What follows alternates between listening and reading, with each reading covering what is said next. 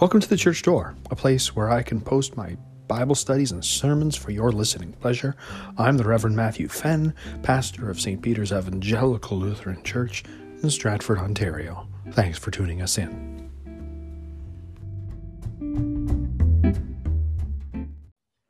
Grace to you and peace from God our Father and the Lord Jesus Christ. This morning's epistle lesson has a special place in my heart. The text, this text from Philippians, was the text where suddenly the lights went on for me.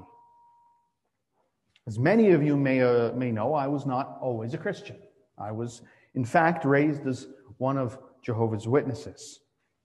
In my early 20s, I had been questioning what I thought was true, and that's when I came across this passage from Philippians. What St. Paul the Apostle wrote here was like being hit in the head with a 2x4. The lights went on, and I saw something in this text that changed my world that I had never seen before. What was it about this text that was so vitally important to bringing me out of a false religion and into the Christian church? That's what I want to look at a little bit this morning. The Apostle Paul tells us what he thought were the advantages of his former life in Judaism. So imagine for a moment a spiritual bank book with two columns. On the one side, there's your credits, your gains, and on the other side, there's your debits, your losses. So Paul here, in the first little chunk of our text, he focuses on the prophets, the things that he thought would make him acceptable come Judgment Day. He felt that his spiritual ledger was all finally balanced. In terms of his relationship with God, in fact, Paul thought that he didn't really have much on the losses side at all. Paul had placed his confidence in the flesh. He says, if anyone else thinks they have reason to have confidence in the flesh, I have more. And so Paul's confidence has 2 points. First, it has to do with his birth, and second, with his performance. First, there's confidence that he has from his birth. Circumcised on the 8th day. Race, Israelite. Tribe, Benjamin. Descent, Hebrew, through and through. Paul thinks that because he is an Israelite, he's part of God's people, and that guarantees him an automatic plus on the credit side. Second, he has confidence that comes from his performance. These are things that he didn't inherit, though. These are things that he had done, he had personally achieved. He says, observance of the law, I was a Pharisee. Zealous?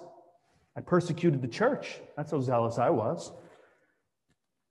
Official status under the law? I was blameless.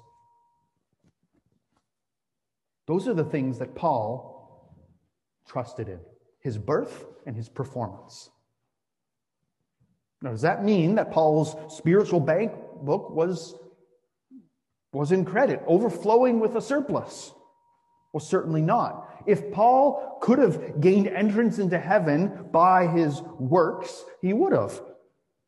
At one time, Paul considered all of those things, his birth and his performance, he thought that was all to his profit. He thought that he had all the advantages that would have helped him gain and merit eternal life all on his own. But something changed. Paul realized that his books were out of balance, that many of the items that he thought gave him a credit actually were to his loss. They should be placed on the other side of the page.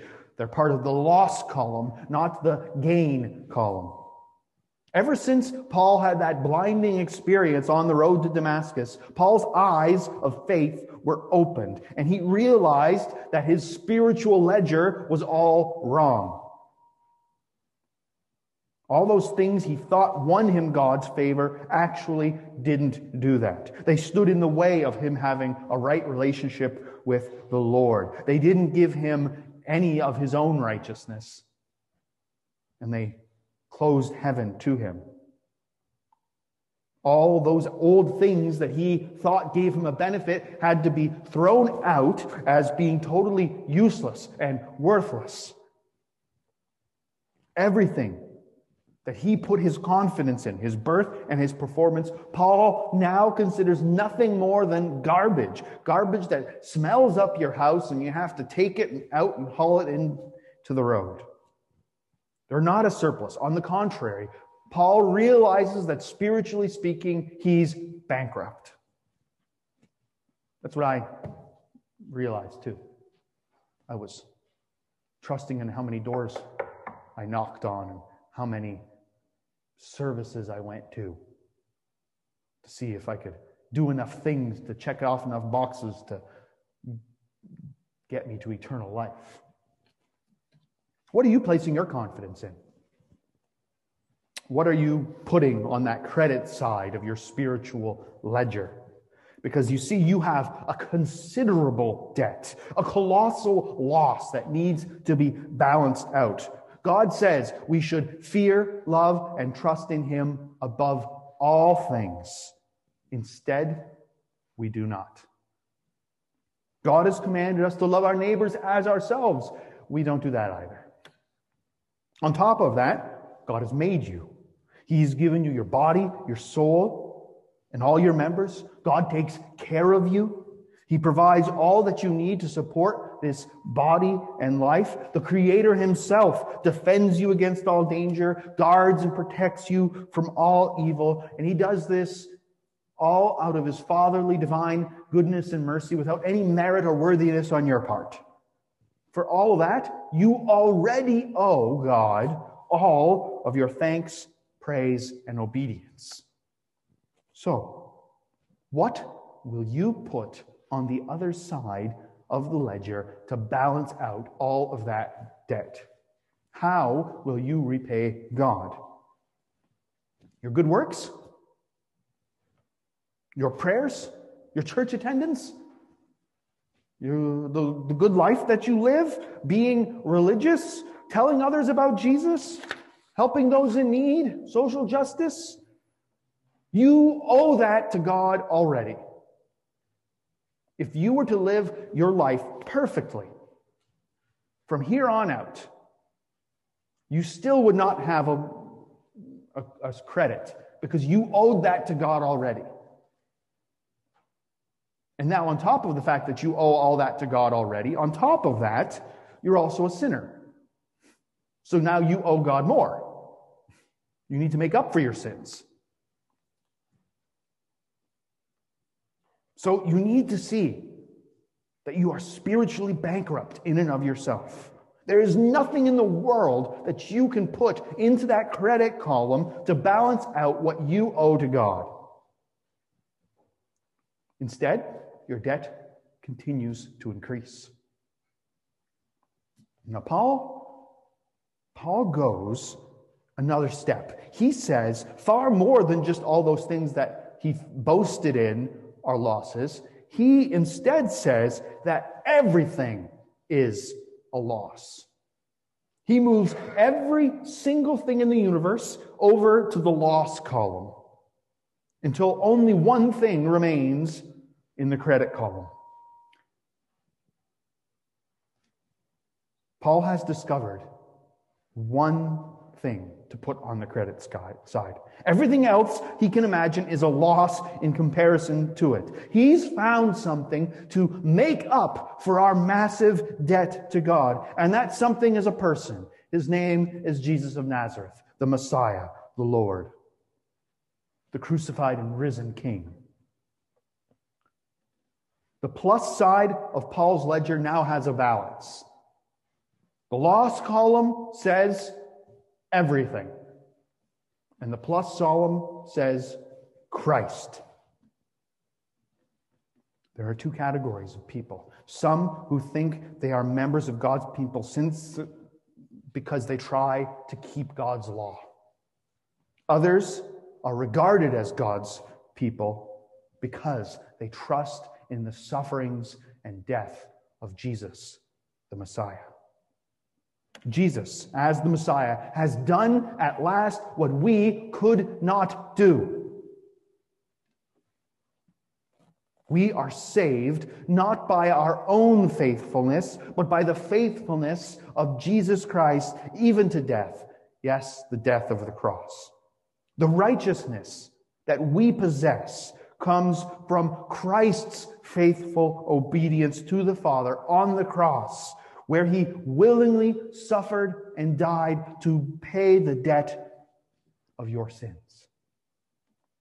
The way we share in that faithfulness, the faithfulness of Jesus Christ, is by faith, our trust in the promise that we are forgiven because by the crucifixion and resurrection of Jesus, you have God's favor. You did not earn it. Jesus Christ earned it for you, and he gives it to you as a gift. Because you have Jesus, that means you have a credit balance, and that consists only of him. No longer do you have any debt hanging over you. You are justified, declared righteous. The debt is forgiven. The righteousness, all of the demands that the holy God puts on you, that is given to you, credited to your account because of Jesus. We are spiritually wealthy in Jesus.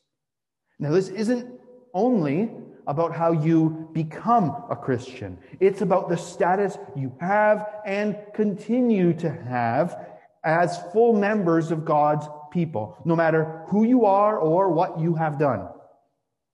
It's not, I was justified, I was forgiven. It is, I am justified. It's the same thing with marriage. You don't say, I was married. Husbands, don't say I was married when your wife is sitting right next to you. That is not a good idea. You say I am married. It is a status that you enjoy currently, a past action that has results today. Don't say I was baptized. You say I am baptized. Don't say I was forgiven. I am forgiven.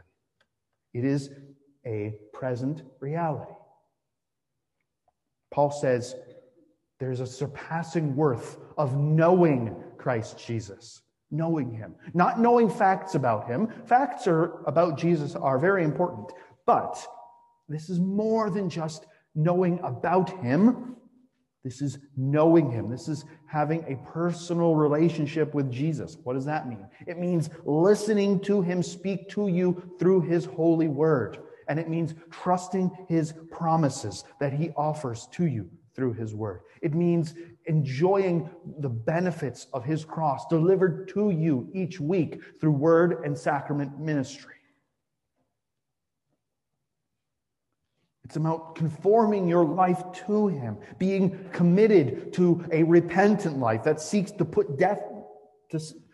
sin to death and strives to imitate this Messiah.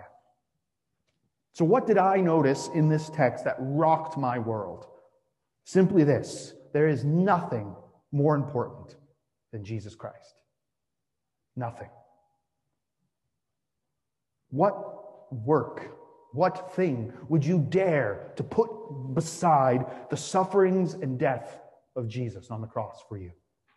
There is nothing in the whole world that compares with our Lord Jesus Christ.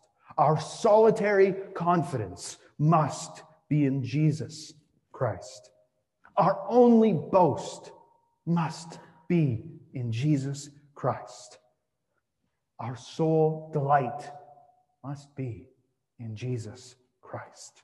Jesus is the center of our worship, our gratitude, the center of our love, and the focal point of our hope. Place your confidence and trust in Christ Jesus and in nothing else. Our only boast, our only confidence, our only hope must be in Christ. Salvation is all of God's grace because of the suffering and death of Jesus on your behalf. Saving faith is abandoning everything that we would cling to and credit ourselves with that's not the faithful work of Jesus Christ to death on your behalf. He is your only hope. Christ only stands in that credit column and nothing else. And may the peace of God, which passes all understanding, guard your hearts and your minds in Christ Jesus. Amen. You've been listening to The Church Door. Thanks again for tuning in. If you have any comments, questions, or feedback, you can reach me, Pastor Matthew Fenn, at RevFenn, RevFenn, at iCloud.com. Look forward to having you with us again next time.